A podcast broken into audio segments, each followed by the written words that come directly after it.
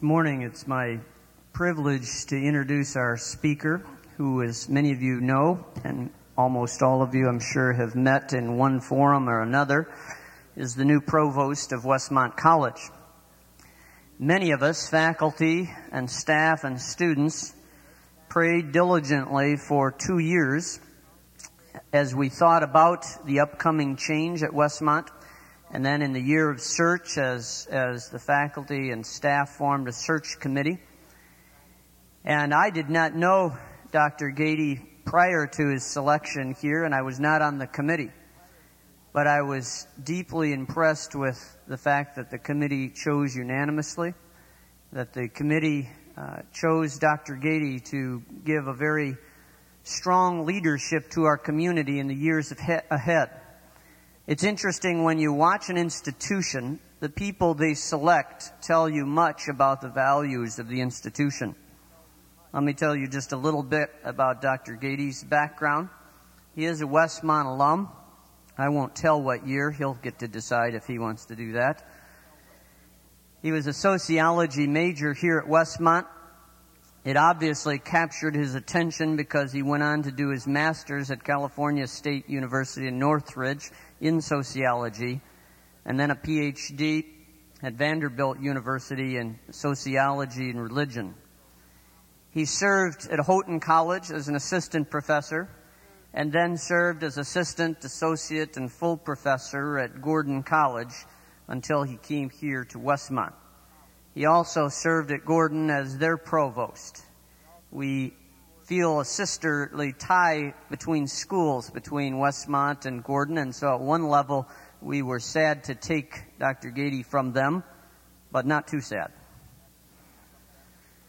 I should mention that Dr. Gaede received the Excellence in Teaching Award for senior faculty in 1982, 1987, and 1992 at Gordon and he was voted by students in 1986, 88, and 90 to be their select faculty member to give the last lectureship of the year, which at Gordon is a way of saying this is the student's choice of teacher of the year. His credits are too numerous to go on, but one which I think is very important is that in a 10 year period, he published six books when Tolerance is No Virtue, virtue, PC, Multiculturalism, and the Future of Truth and Justice, Surprised by God, Life in the Slow Lane on the Benefits of Not Getting What You Want When You Want It, For All Who Have Been Forsaken, Belonging, and Where Gods May Dwell on Understanding the Human Condition. Six books which were published over that 10 year period. He's also been the senior editor of a number of monographs, including Hunger of the Heart, Reflections on the Confessions of St. Augustine, and Leaving Cults, The Dynamics of Defection. So as you can see, he's been an active scholar, while at the same time an active teacher, and as provost and chair of the sociology department many of those years, an active leader in both the academic and in the larger faith community. And so I want to welcome Dr. Gaede to chapel to his first series here. I know from students on consortium that he was also one of the favorite speakers in chapel at Gordon, and I'm looking forward to hearing him these next two days. Let's welcome Dr. Stan Gaede.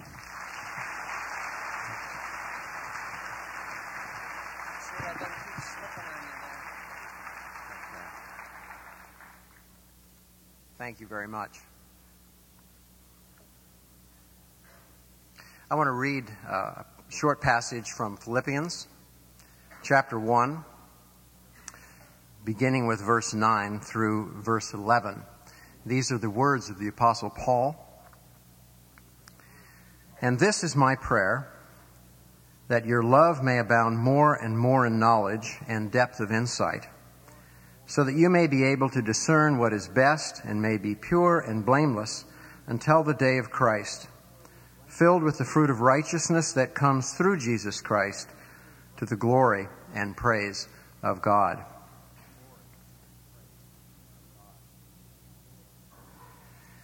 In the next two chapels, I want to talk about hold on to your hats. Knowledge. Hmm. Deep disappointment. Mayday, Mayday. It's still early in the morning, Dr. Gaede. Eyes are still glued. Minds are still stewed. Give us something to move us heart and soul, but don't give us knowledge. I know, I know, if I were sitting in your seats, standing in your shoes, I would probably have the same response. The word knowledge has a certain meaning for us, and that meaning connotes dry, detached, abstract, even irrelevant. But now let me read you something from the Bible, from Genesis. And Adam knew his wife, and she conceived a child. Adam knew, and Eve conceived. So, what do you think? Boring? Dry? Was Adam bored by this knowledge? Did Eve think this experience irrelevant to her daily life? I don't think so. I hope not. This was drama. This was action. This was, I'll stop. One thing this was not is irrelevant. This was real life, heart and soul, and it was knowledge. Wait a second, you say. I'm mixing things up. In the first place, I was using the King James Version of the Bible, which everyone knows employs language strangely. And secondly, to know has a whole different meaning here. Let's face it, it's just a euphemism for sex. Adam and Eve had sex. The proper English during King James's reign couldn't say that, so they used the word knew instead. That's all that's going on here. Well, if you think that, you're half right, but mostly wrong. You are right, the King James Version was written with the proper English in mind, which may be why it lasted for 400 years, by the way. Do you think the NIV will be the Bible of choice in the year 2400? I don't think so. So, yes, the translators were trying to be appropriately discreet, but they were also trying to accurately reflect the original Hebrew which can be rightly translated to know. In other words, the original intention had been to link knowledge with sex, or more specifically, knowledge with action. Indeed, to know in the Hebrew is precisely to understand with involvement. When you know something, you have had experience with it. Like a husband and wife for whom sex is not simply a physical act, but a deeply felt intimacy so knowledge is never detached, irrelevant, or purely cognitive. To know is to understand. To know is to feel. To know is to do. So, two things to remember right from the start. First, when I talk about knowledge, I'm talking about anything but boring. And secondly, as a general rule, you can probably assume that your everyday understanding of concepts like knowledge and wisdom is, well, just wrong. In fact, when it comes to these concepts, their use in the Bible sometimes doesn't even make sense. Let me give you an example. In the Old Testament, we frequently read, The fear of the Lord is the beginning of wisdom. Now, what do you do with that statement when you come across it? I'm serious. What do you do with it? You certainly don't believe it, do you? How many of you really believe that statement? You don't. We don't. What we believe is that the fear of the Lord is the beginning of guilt. That we believe. The fear of the Lord is also the beginning of insecurity, of shame, of repression, and a hundred other emotional disorders. But it is hardly something that produces wisdom. Indeed, we have learned just the opposite. To gain wisdom, we need objectivity. We need distance from faith, distance from religion. The fear of the Lord is not the beginning of wisdom in this culture, it is generally assumed to be the end. But then one day, you go to a dentist, which I remember doing at about the age of six. I remember distinctly being told by my parents not to eat candy all day long, which I did, and to brush my teeth regularly, which I didn't do. I thought this was a pretty good life until the dentist. And of course, you know why. The dentist saw all the evidence of my sinful nature and dealt with it quite ruthlessly. When he cleaned my teeth, it hurt. When he filled six cavities, it hurt. When he stuck the needle in my gum to give me Novocaine, it hurt. And when he lectured me from beginning to end, well, that was the biggest pain of all. He was also six foot five and 250 pounds, which didn't help. In fact, his name was Dr. Duck. And he scared me to death, this big duck. No, that's not right. He scared me into action, especially the action of brushing my teeth regularly, especially as my next appointment with the dentist loomed large in my future. I remember looking at the calendar where I had marked my next de- dental appointment in red ink. Red stood for blood, my blood, which I knew would be dripping all over his office if I didn't properly brush my teeth and stop sneaking candy at night. And you know what? In a few months, brushing became second nature, and eating candy in the middle of the night became an oddity, and my next dental appointment became a breeze. Didn't hurt. I got all kinds of praise for my good behavior, and that big, hairy hulk of a dentist became my friend. I liked him. And as the years rolled along, I not only liked him, I respected him and thanked him for saving me from a life of crime. Just kidding. But you get the point. My fear of the dentist, which he rightly instilled, produced wisdom. Knowledge which was good for me and everyone around me. And that's pretty basic, right? In fact, it's downright obvious, as is the statement, the fear of the Lord is the beginning of wisdom. Indeed, it's so basic that in most cultures around the world, whether they read Genesis or not, it is just assumed. So why do we have such trouble with it?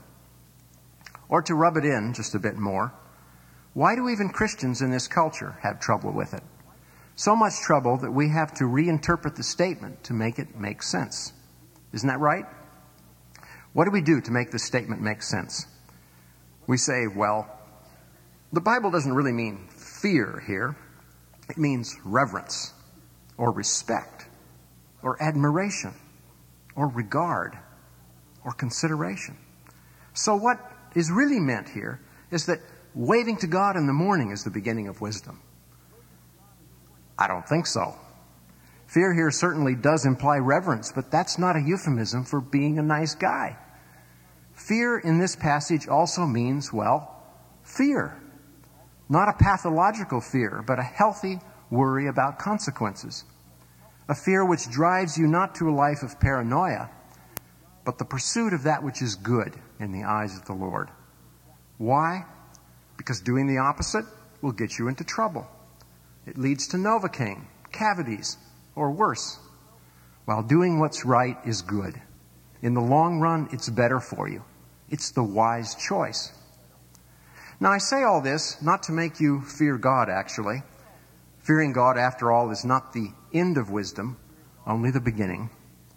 But to help you understand this enterprise which we are engaged in at Westmont. This is a college, as you know, a very good college, a Christian liberal arts college, dedicated not to teaching you ephemeral things like how to succeed, but important things like what is true and right and good. That is knowledge and wisdom and understanding. Things the Bible says we ought to seek and know and dwell upon.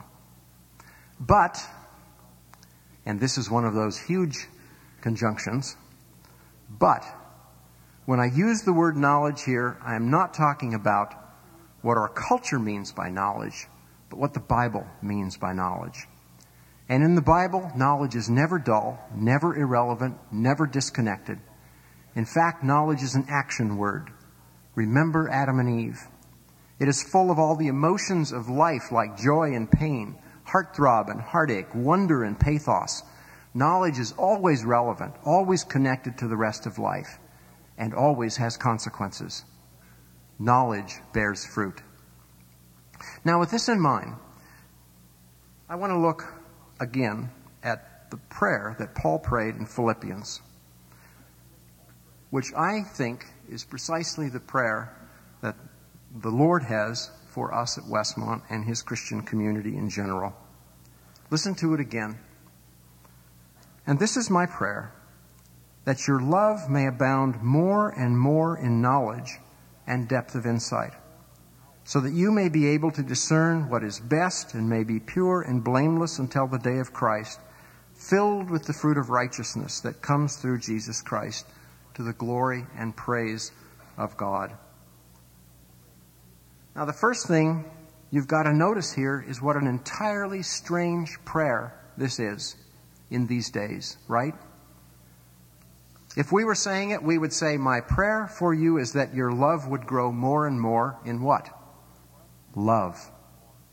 Or we might say, My prayer is that you would grow more and more in knowledge. But Paul says, My prayer is that your love might grow more and more in knowledge and insight. How come?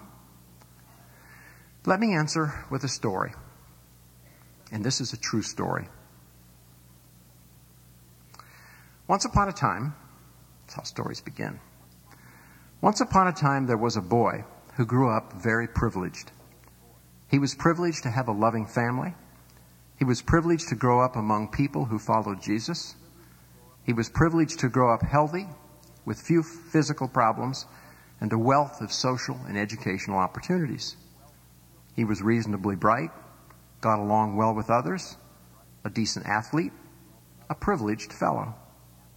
But there is a part of this story that isn't quite so pretty a fly in the ointment, so to speak. The boy was a slug, a sinner, and he took all this privilege for granted. In fact, he spent a great deal of time complaining to himself that he didn't have more. He wished that instead of being a decent athlete, he could be a great athlete. He wished that instead of being wealthy, he could be very wealthy. And most of all, he wished that all this success would just come easily, that he wouldn't have to work to become successful at life, but that he would just sort of, it would sort of just land in his lap like winning the lottery. This last trait, the desire for things to come easy, was especially a problem in school, since learning always comes hard. As I mentioned before, he was reasonably bright, and a lot of things did come easily for him. But the further along he got in school, the more difficult things became. And the more he had to decide whether or not he really wanted to study.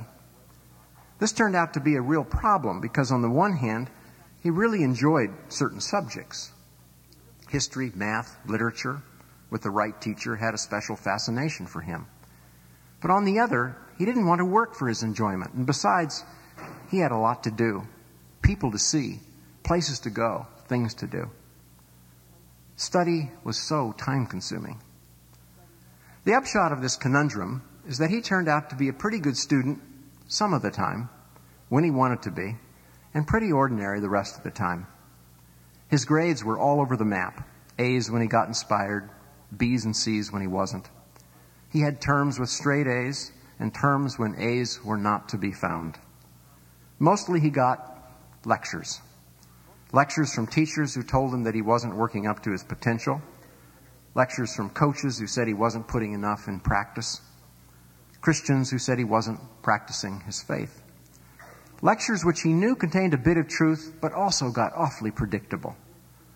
Someday I'll get serious, he thought, but not quite yet. I'm young.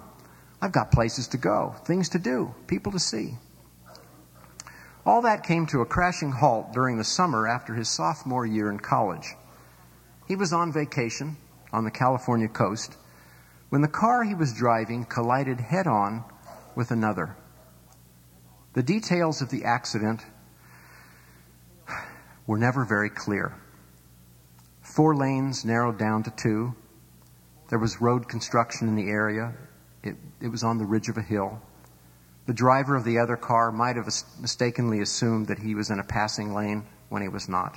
It's hard to figure out what happened. The results of the accident, however, are crystal clear. While most of those in the other car escaped with minor injuries, the boy himself was very seriously hurt. His face, leg, and ankle were crushed, and he was in surgery the entire night the doctors trying to reconstruct in one night what God had done in 20 years. He was in critical condition for hours after the operation, in the hospital for two months thereafter, and wound up being confined to a bed for another five months. His body, in other words, was in pretty tough shape. But that was nothing compared to the condition of his mind. For there is one other detail about this accident that you need to know. The boy had someone with him in the car at the time of the accident a cousin by the name of Paul, who was also his friend. And Paul, well, Paul was killed. The boy didn't hear about Paul's death right away. It took a few days for his body to mend enough for the doctors to allow such news to reach his heart. But hear it he did from his pastor, who gently and carefully delivered the news. But though the pastor's voice was gentle, the words polite, the weight of their meaning was crushing. As the driver of the car, the boy knew that he was responsible for Paul's death. People tried to tell him that the accident was not his fault, that he shouldn't bear the burden of Paul's death. But he knew better. He knew that he was the driver, that Paul was his passenger, and he was by definition responsible. Upon hearing the news, the boy went into a valley, a pit that seemed to know no end. The accident had already taken away everything he had come to rely upon, all those privileges of security, ability, and ease which he had once taken for granted. But now it had done something worse, much worse. It had confronted him with his own irresponsibility and laid the burden of another's death on his heart. One day in the depths of that valley, he was told that Paul's parents wanted to see him. Paul's parents, his aunt and uncle, whose son had died at his hand why do they want to see me? He thought, his mind racing to a hundred conclusions, but his tongue too swollen to speak. I am the reason for their suffering, the vehicle of their pain. What could they possibly want with me? But now something happened that absolutely confounded all worldly wisdom as well as the boy's expectations. When his aunt and uncle came to see him, they were not angry, they were joyful. In fact, when they walked into his room, their gracious smiles nearly filled the place up. And while the boy was still wondering, why are they smiling? His aunt and uncle were on the move, walking to his side, reaching out to him, holding his hand, and finally uttering words the boy found absolutely unimaginable. You know, they said softly, we love you, boy. In fact, we think of you as our son now, too, you know. More words followed, but the boy did not hear them. All he heard were the words of adoption, of grace, of unmerited favor. We love you. You're our son now, too. Words he did not deserve, but which were given to him nevertheless. And the boy? Well, the boy was changed forever. Now, before I tell you how he was changed. There are two things you need to know about this story. One is not too important, but the other is as important as anything you will ever hear in your life. First, the unimportant point. The story I have just told you is not only true, it is in fact my story. I am the boy, the slug, who grew up privileged, who lost his privileges and his pride in an automobile accident, and was changed forever by an act of grace. But now let me tell you the really important point. So are you. And so is every follower of Jesus Christ. For we have all come short of the glory of God, all been lost in our pride and privilege, and all who follow Jesus been redeemed at great expense and adopted into God's family by the most incredible act of grace in the history of humanity. That's the story of the cross. That's what it means. The only question remaining for each of us is what difference has it made in our lives? Well, let me tell you what it did for me. First, as is probably obvious if you know me, it didn't make me perfect. It did not eliminate all anxiety or self doubt, nor did it result in immediate healing or recovery. Indeed, I spent the entire next year recuperating from the physical and emotional scars of that accident. In other words, there was no instant miracle cure for all my frailties and ailments.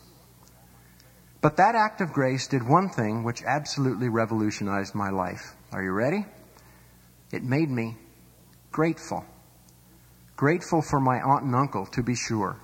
But more than that, deeply, deeply grateful for the love of Jesus Christ, for his sacrifice, for his forgiveness, and for the grace of God which brought it all about. And it gave me in my bones something I should have gotten the day I decided to follow Jesus it gave me a grateful heart. And what does that do? Well, I think it does exactly what the Apostle Paul prayed that it will do, which is why I told you the story in the first place. It will cause your love for God and one another to grow, to grow in knowledge and understanding, and that will produce fruit. You see, the first thing that happened to me when I returned to college after the accident was not perfection. It was a deep hunger for knowledge, for learning. I came to Westmont my junior year absolutely thirsty for the first time in my life. I wanted to know everything. I wanted to know about God's Word. I wanted to know about God's world. I wanted to know everything I could about the life which God had so graciously entrusted to me, about its history, its literature, its politics, its biology. I'm getting carried away. But you get the point. Suddenly, the question for me wasn't what do I choose for a major, but how can I choose just one? And now I want to say something very dangerous, so listen carefully. What happened to me is not unique. I think it is what always happens to a grateful heart. Always. Now, that's a dangerous thing to say because it's dangerous to extrapolate from one's experience to others. But you see, I'm not basing this on what happened to me. I'm basing it on the truth of the gospel of Christ. When the love of Christ sinks in, when we really understand what God has done for us, we will find the desire to grow insatiable. We will become students, not professional scholars necessarily. I don't mean that all of you are destined to become academics, though some of you should. But I mean learners, people who want to know in the biblical sense and knowing in the Bible always leads to action. On Friday, I will be saying something about the action part, the fruit of righteousness, as Paul calls it, that results from knowledge born of love. But right now, I want to draw two quick conclusions and then we'll be out of here. First, please remember that your calling at Westmont is a very high one and a profoundly biblical one. Growing deep in knowledge and understanding is precisely what your love for God ought to produce. And that's precisely what Westmont was designed to do. This is a liberal arts college. That means we focus primarily on ends, what I call the good, the right, and the true, not means. This is not a place designed to give you techniques for worldly success, but wisdom for life, to satisfy the cravings of a grateful heart. How many people do you know who, when they encounter Christ, immediately want to learn to become a millionaire. I'll bet not one. The value of such a thing at that point is almost laughable. What you want knowledge of immediately is that which is good and right and true from God's perspective. You have a thirst for His Word, and you want to see all of His creation from that vantage point. And that's exactly why Westmont exists to pursue that vision. It is a high calling for which we ought to thank God daily. Second, and this is a word of warning, this high calling for the Christian can never be disconnected from the love of God or love for God. If it is, we will find ourselves in great trouble. The quest for knowledge is a good. It is not a means to an end, but a good in and of itself but it does not stand on its own. In fact, the pursuit of knowledge disconnected from the love of God is a disaster. Why? Because it becomes a God unto itself. And anything that replaces God becomes an idol, a destroyer. Have you ever wondered why colleges and universities are so full of arrogant people who have little time for others and are totally consumed by pride and their own projects? Well, I'll tell you why. Because too often the wellspring for such pursuits in our culture is not God's love, but the desire for success, status, and respect. And as a consequence, you discover wonderfully gifted people, professors and students alike, who are consumed by their own egos, desperately trying to prove their own worth and demeaning everyone else in the process. Friends, Westmont cannot be like that. Cannot. If your pursuit of knowledge leads you to pride or arrogance, then you need to drop down on your knees now and plead for forgiveness. Because knowledge pursued out of the love of God leads in exactly the opposite direction. It may be that the modern scholar who learns something grand will think, wow, what a great scholar am I. But the Christian who learns something grand about God's creation can only drop to his or her knees and say, wow, what a great God I serve. And that's the truth. What a great God we serve. Rich in love and grace towards us, the undeserving. My prayer for all of us at Westmont is that we would be a people known for our grateful hearts, eager to learn, eager to, for our love to grow in knowledge and understanding, and eager to give God the glory forever and ever. Let us pray.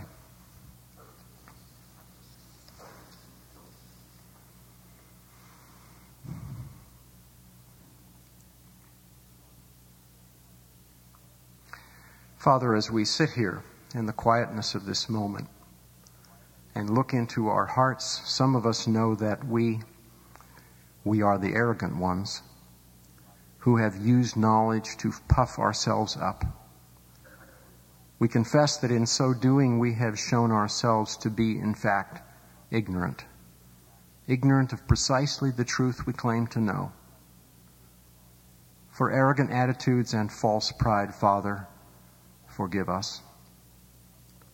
Some of us, however, are not ignorant about what we have learned, for we have learned little, at least much less than you would like to teach us. We are not thirsty for knowledge, even though we may have straight A's, because we have never responded to you with a grateful heart, nor known the joy of eagerly pursuing your truth. For hard hearts and dull minds, Father, forgive us. Help us this day to root ourselves in you, to catch a glimpse, just a glimpse, Father, of what you have done for us in Jesus to know in the depths of our being how high and wide and deep is your love for us in Christ. And we, what will we offer you in return? Only this. Thank you. In Jesus' name. Thank you. Amen.